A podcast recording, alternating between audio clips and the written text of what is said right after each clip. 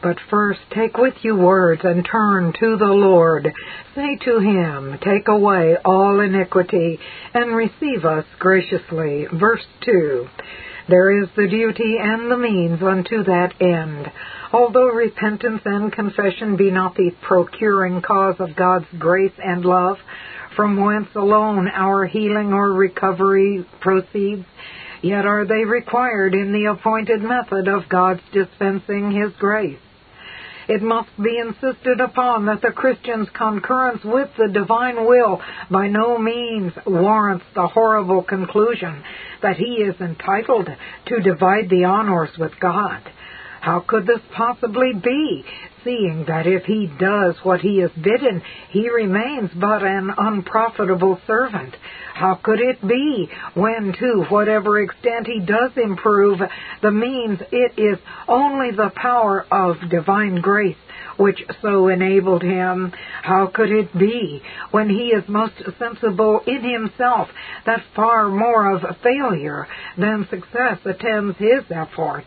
No, when the redeemed have safely crossed the Jordan and are safely landed on the shores of the heavenly Canaan, they will exclaim with one accord, Not unto us, O Lord, not unto us, but unto thy name give glory for thy mercy, for thy truth's sake. Psalm 115, 1. To sum up, the doctrine of the perseverance of the saints in the pursuit and practice of holiness as it is set forth in God's Word provides no shelter for either laziness or licentiousness. It supplies no encouragement for us to take our regeneration and glorification for granted, but bids us give diligence to make your calling and election sure. 2 Peter 1 10. Exhortations and threatenings are not made unto us as those already assured of final perseverance, but as those who are called to the use of means for the establishment of our souls in the ways of obedience, being annexed to those ways of grace and peace which God calls his saints unto. Perseverance consists in a continual exercise of spiritual graces in the saints, and exhortations are the divinely appointed means for stirring those graces into action and for a further increase of them. Therefore, those preachers who do not press upon the Lord's people the discharge of their duties and are remiss in warning and admonishing them fail grievously at one of the most vital points in the charge committed to them. 7. By enforcing the threatenings of Scripture. The one with whom we have to do is ineffably holy, and therefore does he hate sin wherever it is found. He will not ignore sin in his own children when it is unjudged and unconfessed any more than he will in those who are the children of the devil. The Pope and his underlings may traffic in their vile indulgences and special dispensations, but the Lord God never lowers his standard, and even those in Christ are not exempted from bitter consequences if they pursue a course of folly. But God is also merciful and faithful, and therefore he threatens before he punishes and warns before he smites. In His Word, He has described those ways which lead to disaster and destruction, that we may shun them. Yet those who deliberately follow them may know for certain that they shall receive the due reward of their defiance. It is therefore incumbent upon the minister of the gospel to press the divine threatenings, as it is the part of wisdom for his hearers or readers to take the same to heart. If ye forgive not men their trespasses, neither will your Father forgive your trespasses. Matthew 6:15. And that servant which knew his Lord's will, and prepared not himself, neither did according to his will, shall be beaten with many stripes.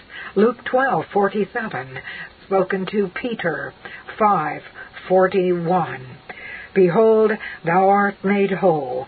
Sin no more, lest a worse thing come unto thee. John 5:14. If a man abide not in me, he is cast forth as a branch and is withered, and men gather them and cast into the fire, and they are burned. John 15:6 spoken to the eleven apostles. For if we live after the flesh, ye shall die. But if ye through the Spirit do mortify the deeds of the body, ye shall live. Romans 8:13. Be not deceived. God is not mocked. For whatsoever a man soweth, that shall he also reap. For he that soweth to his flesh shall of the flesh reap corruption. But he that soweth to the Spirit shall of the Spirit reap life everlasting. Galatians 6, 7, and 8. Have such passages as these been given due place in the preachings and writings of the Orthodox during the past fifty years? No, indeed. Why? There are three particular passages which claim a fuller notice from us in this connection, passages which are among the most solemn and frightful to be found in all the Word of God, yet which are nevertheless addressed immediately unto the people of God. Before citing the same, we would preface our remarks upon them with this general observation. They have not received the attention they ought in the practical ministrations of God's servants. The minister of the gospel has only discharged half his duty when he clears these verses of the false glosses which his opponents have placed upon them. It is quite true that Arminians have made an altogether unwarrantable and wrong use of them, but probably God suffered his enemies to thereby bring them into prominent notice because his friends ignored them. The Christian teacher must not only show there is no conflict between these passages and such verses as John 10:28 and Philippians 1:6, but he must also bring out their positive meaning and the solemn bearing which they have upon Christians themselves. For it is impossible for those who were once enlightened and have tasted of the heavenly gift and were made partakers of the Holy Spirit and have tasted the good word of God and the powers of the world to come, if they shall fall away, to renew them again unto repentance seeing they crucify to themselves the Son of God afresh, and put him to an open shame.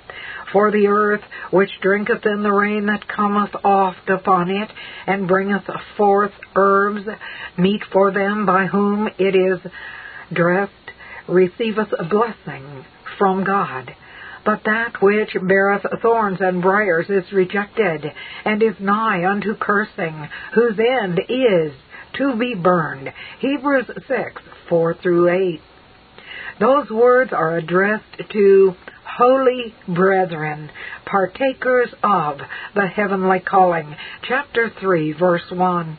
And their connection is as follows in chapter 5, verses 11 through 14, the apostle had reproved the Hebrews for being slow in their apprehension of the truth and in walking suitably thereto. And after the exhortation of chapter 6, 1 through 3, he warns them of the awful danger of continuing in a slothful state. For it is impossible. But it may be objected Surely it is not the intention of our Heavenly Father to terrorize His own dear children. No, certainly not. Yet He would have them suitably affected thereby. Though such threatenings are not designed to work in Christians a fear of damnation, yet they should beget in them a holy care and diligence of avoiding the evils denounced. There is no more incongruity between a Christian's being comforted by the divine promises and alarmed by the divine threatenings than there is between his living a life of joyful confidence in God and also one of humble dependence upon Him. He must distinguish between things that differ. There is a fear of caution as well as of distrust a fear that produces carefulness and watchfulness, as well as one which fills with anxiety. There is a vast difference between a thing that is meant to weaken the security of the flesh and the confidence that faith has in Christ. Assurance of perseverance is quite consistent with and ought ever to be accompanied by fear and trembling. Philippians 2, 12 and 13. In his opening remarks on Hebrews 6, 4 through 6, John Owen said, It is a needful and wholesome commination, denunciation, duly to be considered by all professors of the gospel, and in the course of his masterly exposition pointed out, for not to proceed in the way of the gospel and obedience thereto is an untoward entrance into a total relinquishment of the one and the other. That they therefore may be acquainted with the danger hereof, and be stirred up to avoid that danger, the apostle gives them an account of those who, after a profession of the gospel, beginning at a non-proficiency under it, do end in apostasy from it. And we may see that the severest comminations are not only useful in the preaching of the gospel, but exceeding necessary towards persons that are observed to be slothful in their profession. Scripture nowhere teaches that the saint is so secure that he needs not to be wary of himself, nor unmindful of the defection of those who for a time seemed to run well. Another of the Puritans said on this passage, Certainly all of us should stand in fear of this heavy judgment of being given up to perish by our apostasy to an obstinate heart, never to reconcile ourselves by repentance, even the children of God for he proposeth it to them. The apostle saith, It is impossible they should be saved, because it is impossible they should repent. This is a fearful state, and yet, as fearful as it is, it is not unusual. It is a thing we see often in some that have made a savory profession of the name of God, and afterwards have been blasted. Oh, then, you that have begun and have had a taste of the ways of God, and to walk closely with Him, you should lay this to heart. Therefore, this is propounded to believers, that they should keep at a very great distance from such a judgment, lest we grow to such an impenitent state as to be given up to a reprobate mind and vile affections. Thomas Manton. The best preventative is a conscience kept tender of sin, which mourns over and confesses to God our transgressions, and seeks grace to mortify our lusts.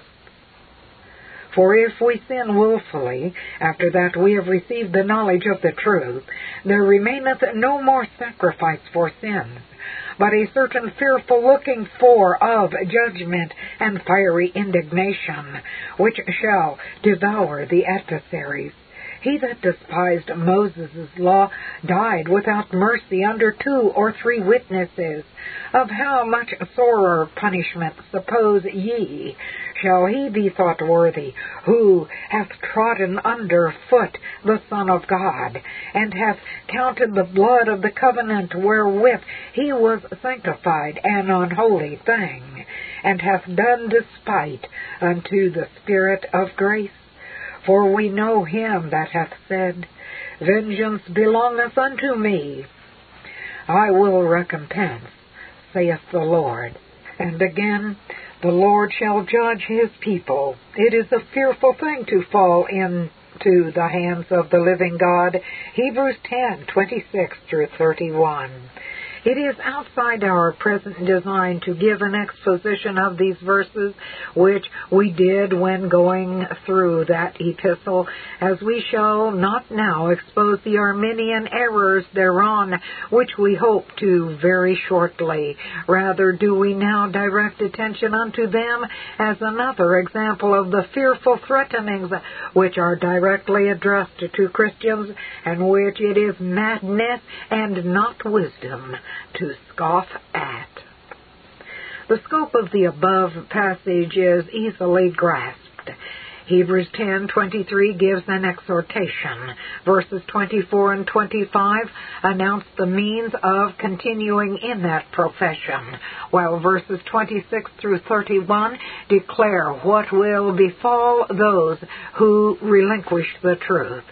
In his comments, John Owen points out the apostle puts himself among them if we sin, etc., as is his manner in comminations, both to show that there is no respect of persons in this matter, but that those who had equally sinned shall be equally punished, and to take off all appearances of severity towards them, seeing he speaks nothing of this nature, but on such suppositions as wherein if he were himself concerned, he pronounceth it against himself also. The word willingly signifies of choice without surprisal, compulsion, or fear. If a voluntary relinquishment of the profession of the gospel and the duties of it be the highest sin, and be attended with the height of wrath and punishment, we ought earnestly to watch against everything that inclineth or disposeth us thereto. John Owen concluded his remarks on these verses by saying, This therefore is a passage of Holy Writ, which is much to be considered, especially in these days wherein we live, wherein men are apt to grow cold and careless in this profession, and to decline gradually from what they had attained unto. To be useful in such a season it was first written, and it belongs unto us no less than unto them to whom it was first originally sent. And we live in days wherein the security and contempt of God, the despite of the Lord Christ and His Spirit are come to the full, so as to justify the truth that we have insisted on if the pressing of this passage on the attention of all professing Christians was deemed so necessary in the palmy days of the Puritans, how much more so in the dark times in which our lot is cast. How woefully remiss then are those preachers who not only fail to devote a whole sermon to these verses, but who never so much as quote them from one year's end to another, except it be to refute the Arminians in such a manner that empty professors are made to believe there is nothing for them to fear. For if after they have escaped the pollutions of the world through the knowledge of the Lord and Savior Jesus Christ, they are again entangled therein and overcome, the latter end is worse with them than the beginning. For it had been better for them not to have known the way of righteousness than after they have known it to turn from the holy commandment delivered unto them. But it is happened unto them according to the true proverb, the dog is turned to his own vomit again, and the sow that was washed to her wallowing in the mire. 2 Peter 2, 20 through 22. At the close of his remarks on this passage, Matthew Henry says, if the scriptures give such an account of Christianity on the one hand and of sin on the other as we have in these verses, we certainly ought highly to approve of the former and persevere therein, because it is a way of righteousness and a holy commandment, and to loathe and keep at the greatest distance from the latter, because it is set forth as offensive and abominable.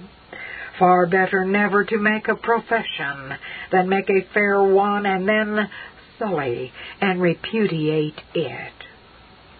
He that being often reproved hardeneth his neck shall suddenly be cut off, and that without remedy. Proverbs 29, 1. The solemn threatenings of Scripture are so many discoveries to the church in particular and to the world in general of the severity of God against sin and that He adjudges them worthy of eternal destruction who persist therein. If professing Christians turn a deaf ear to exhortations, admonitions, and warnings, if they steel their hearts against entreaties and threatenings, and determine to follow a course of self-will and self-pleasing, they place themselves beyond the hope of mercy. It is therefore the imperative duty of the servant of Christ to faithfully warn God's people of the fearful danger of backsliding and of what awaits them if they remain in that state.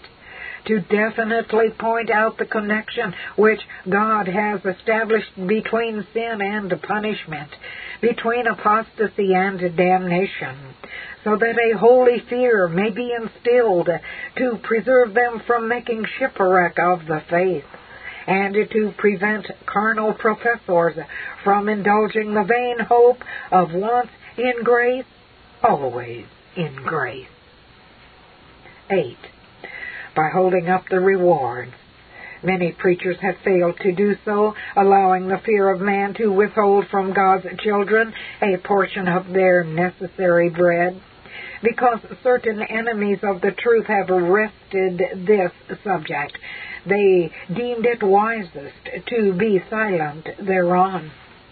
Because papists have grievously perverted the teaching of Scripture upon rewards, insidiously bringing in their lie of creature merit at this point. Not a few Protestants have been chary of preaching thereon, lest they be charged with leaning toward Romanism. Rather should this very abuse move them to be the more diligent and zealous in presenting their right and true meaning and use threatenings and rewards.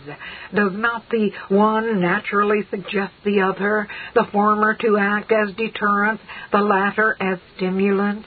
Deterrence against evil doing, stimulants or incentives unto the discharge of duty. But if the one has been shelved in the pulpit, the other has received scant attention even in orthodox quarters. We can but briefly touch upon the subject here, but hope to devote a separate article to it in the next section. In Scripture, eternal life is presented both as a gift and as a reward, the reward of perseverance. To some it may appear that such terms and concepts are mutually opposed. Yet is not prayer both a privilege and a duty? Is not the natural man startled when he finds that God bids his people to rejoice with trembling? What a seeming paradox! The apparent difficulty is removed when it is seen that the rewards which God has promised His people are not those of justice, but of bounty, that they are not a proportioned remuneration or return for the duties which we perform or the services we have rendered, but the end to which our obedience is suited. Thus the rewards proposed unto us by God are not calculated to work in His people a legal spirit, but are designed to support our hearts under the self-denials to which we are called, to cheer us amid the sufferings we encounter for Christ's sake, and to stir us to acts of obedience meet for what is promised. Certainly Moses was inspired by no mercenary spirit when he had respect unto the recompense of the reward. Hebrews 11:26 that eternal life and glory is set forth in God's Word as the reward and end of perseverance, which await all faithful Christians, is clear from Hebrews 10:35, to cite no other passages now. Cast not away, therefore, your confidence, which hath great recompense of reward. On those words, Matthew Henry said, he exhorts them not to cast away their confidence, that is, their holy courage and boldness, but to hold fast the profession for which they had suffered so much before and borne those sufferings so well. Second, he encourages them to this by assuring them that the reward of their holy confidence is very great. It carries a present reward in it in holy peace and joy, and much of God's presence and power visited upon them, and it shall have a great recompense of reward hereafter while the Christian sincerely endeavors to walk obediently and mix faith with God's promises, the Spirit comforts and witnesses with His Spirit that he is a child of God. But when he becomes careless of duty and neglects the means of grace, he not only withholds his witness, but suffers the threatenings of Scripture to so lay hold of him that Psalm 38, 2 and 3 becomes his experiences. 9. By insisting on steadfastness, let us hold fast the profession of our faith without wavering. Hebrews 10:23. Press forward along the path of holiness, no matter what obstacles and opposition you meet with. Your very safety depends upon it. For if you deny the faith either by words or actions, you are worse than an infidel who never professed it.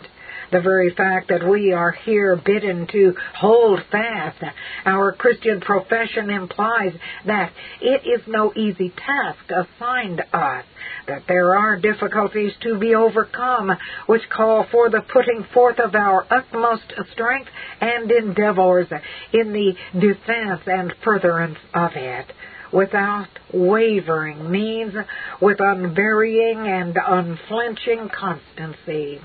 Sin is never seeking to vanquish the Christian. The world is ever endeavoring to draw him back into its seductive embraces.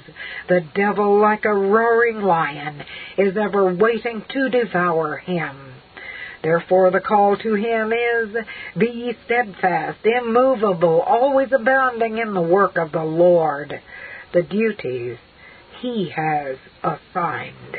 1 Corinthians 15, 58. The need for pressing such exhortations as the above appears from the solemn warning addressed to those whom the apostle calls beloved in 2 Peter 3:17. Beware lest ye also being led away with the error of the wicked fall from your own steadfastness Upon this, Matthew Henry says, We are in great danger of being seduced and turned away from the truth. Many who have the scriptures and read them do not understand what they read, and too many of those who have a right understanding of the sense and meaning of the word are not established in the belief of the truth, and all these are liable to fall into error. Few attain to the knowledge and acknowledgement of doctrinal Christianity, and fewer find so as to keep in the way of practical godliness, which is the narrow way which only leadeth unto life. There must be a great deal of self-denial and suspicion of ourselves, and submitting to the authority of Christ Jesus, our great prophet before we can heartily receive all the truths of the gospel, and therefore we are in great danger of rejecting the truth. Ministers of Christ then need to insist much upon the imperativeness of steadfastness and constancy.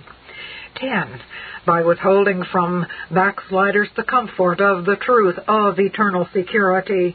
After all that has been said under the previous heads, there is little need for us to enlarge upon this point. Any preacher who encourages the slothful and the undutiful is doing great harm to souls. To tell those who have deserted the paths of righteousness that because they once believed in Christ, all will come out well well with them in the end is to put a premium on their carnality, to assure those who have forsaken the means of grace and gone back again into the world that because they formerly made a credible profession, God will recover and restore them, is to say what Scripture nowhere warrants a gripping purgative and not rich and savory viands is what is needed by one whose system is out of order. The divine threatenings and not the promises need to be pressed upon those who are following the desires and devices of their own hearts. Only by heeding the ten things mentioned in these sections is the precious truth of the eternal security of the saints safeguarded from profanation. Chapter 9 Its Opposition. It has been shown at length in earlier sections that the concept of a total and final apostasy of a regenerated soul is not according to truth. To postulate the eternal destruction of one to whom divine grace has been savingly communicated to the soul is contrary to the whole tenor of the covenant of redemption, to the attributes of God engaged in it, to the design and work of the Redeemer in it, to the Spirit's mission and his abiding with God's children forever. John 14:16 one who is indwelt by the triune God shall not and cannot so fall from holiness and serve sin as to give himself wholly to its behests, authoritative commands one who has been delivered from the power of darkness and translated into the kingdom of God's dear Son, shall never again become the willing subject of Satan. One who has been made the recipient of a supernatural experience of the truth shall never be fatally deceived by the devil's lies. True, his will is mutable, but God's promise is unchangeable. His own strength is feeble feeble, but God's power is invincible. His prayers are weak, but Christ's intercession is prevalent. Yet in all ages, this doctrine of the final perseverance of the saints has been opposed and denied. Satan himself believed in the apostasy of Job and had the effrontery to avow it unto Jehovah.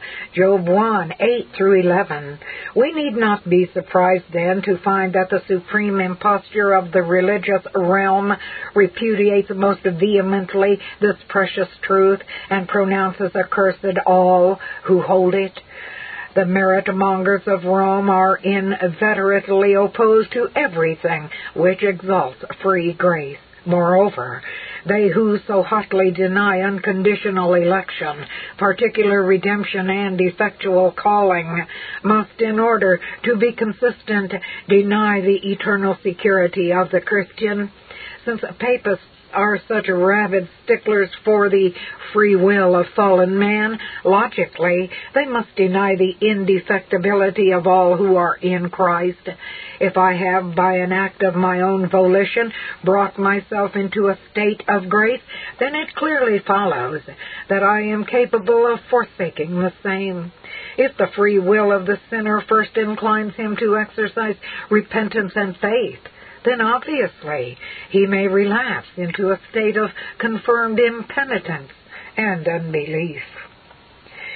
But Rome has by no means stood alone in antagonizing this blessed article of the Father. Others who differ widely from her in many other respects have made common cause with her in this considerable sections of Protestantism, whole denominations which claim to take the Word of God for their sole rule of faith and practice, have also strenuously and bitterly fought against those who maintained this truth. These are what are known as Arminians. For James Arminius or Van Harman, a Dutchman of the 16th century, was the first man of any prominence in Orthodox circles who opposed the theology taught by John Calvin, opposed it covertly and slyly and contrary to the most solemn and particular promise and pledge which he gave to the classes, church governing bodies before he was installed as professor of divinity at Leyden in 1602. Since then, for the purpose of theological classification, non-Calvinists and anti-Calvinists have been termed Arminians. The one man who did more than any other to popularize and spread Arminianism in the English-speaking world was John Wesley. We shall now make it our business to examine the attacks which Arminians have made upon this truth of the final perseverance of the saints, and the leading arguments they employ to prejudice and overturn it. But let us say at the outset, it is not because we entertain any hope of delivering such a people from their errors that we are now writing, still less that we are prepared to enter the lists against them. No. It is useless to argue with those whose hearts are set against the truth. Convince a man against his will, and he is of the same opinion still. Moreover, God's eternal truth is infinitely too sacred to be made the matter of carnal debate and wrangling. Rather, it is our design to help those of God's people who have been harassed by the dogs who yapped at their heels and show that their bark is worse than their bite. We write now with the object of delivering the babes from being corrupted from the simplicity that is in Christ. 2 Corinthians 11:3. 1. By misrepresenting and misstating the truth for which we contend.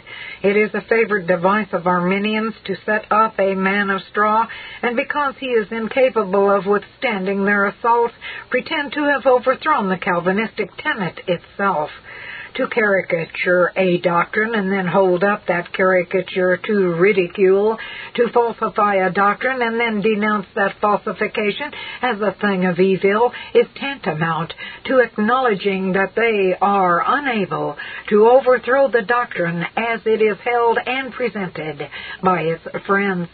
Yet this is the very practice of which Arminian dialecticians are guilty.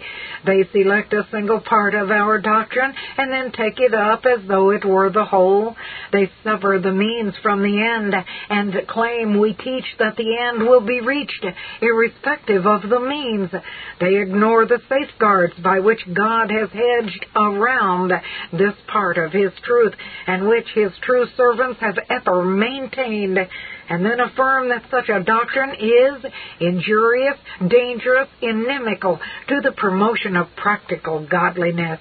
In plain language, they seek to terrify the simple by a boogie of their own manufacture that we have not brought an unjust and unfair charge against Arminians will appear from the following citation.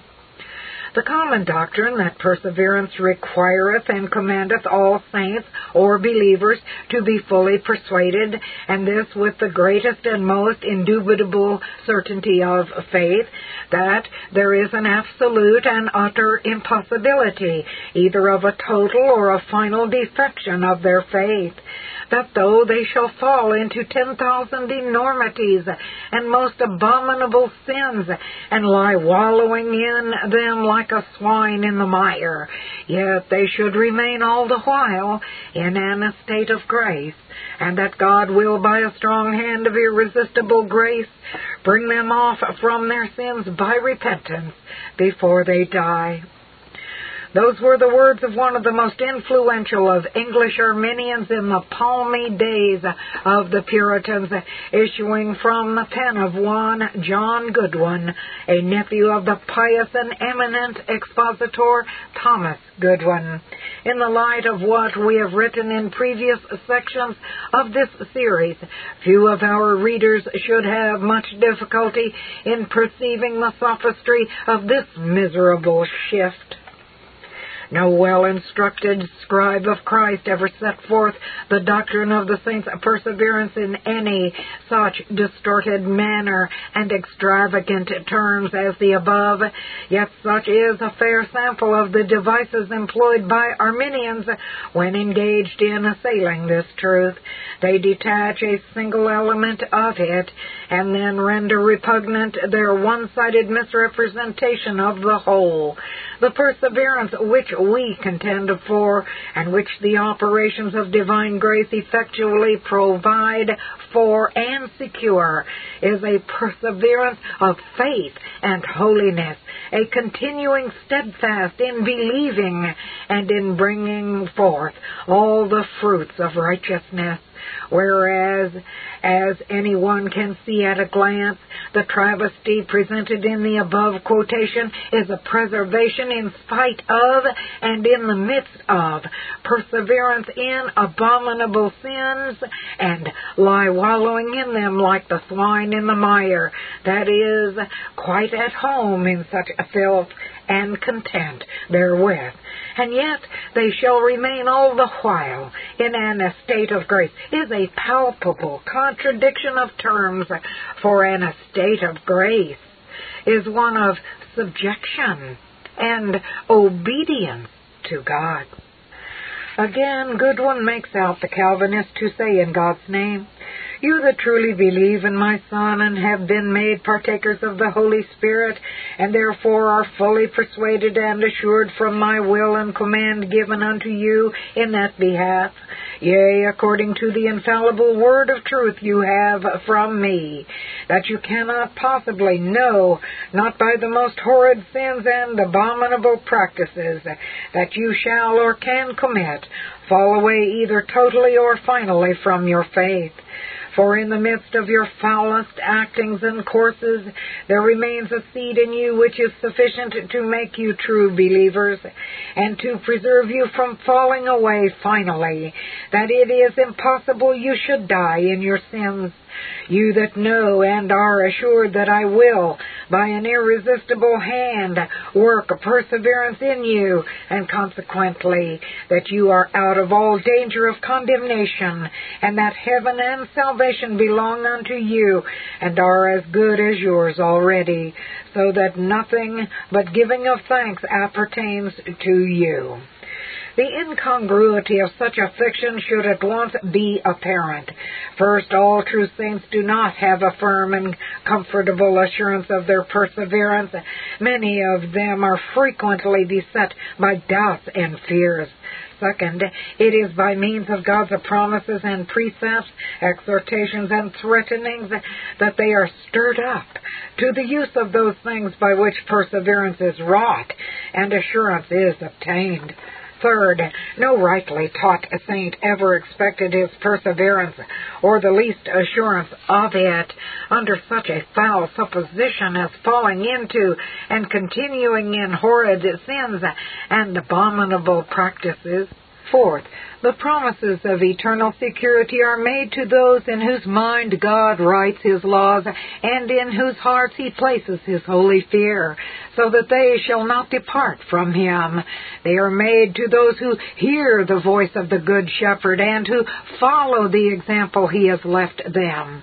Fifth, so far from nothing but giving of thanks appertaining to them, they are bidden to work out their own salvation with fear and trembling, to run with patience the race set before them, to make their calling and election sure by adding to their graces and bringing forth the fruits of righteousness.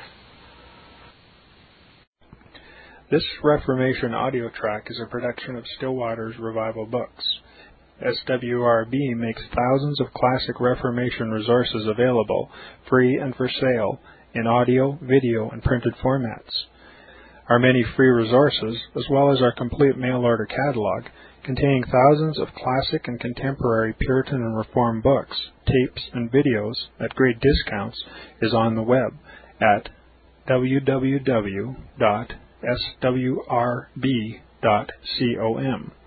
We can also be reached by email at swrb at swrb.com, by phone at 780 450 3730, by fax at 780 468 1096, or by mail at 4710 37A Avenue, Edmonton, that's E D M O N T O N, Alberta, abbreviated capital A, capital B, Canada, T6L3T5. You may also request a free printed catalog.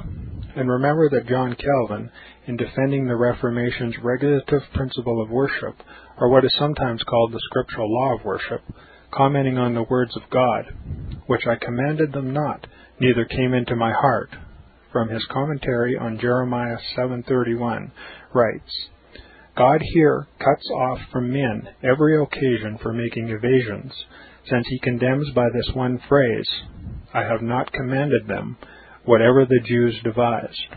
There is then no other argument needed to condemn superstitions than that they are not commanded by God.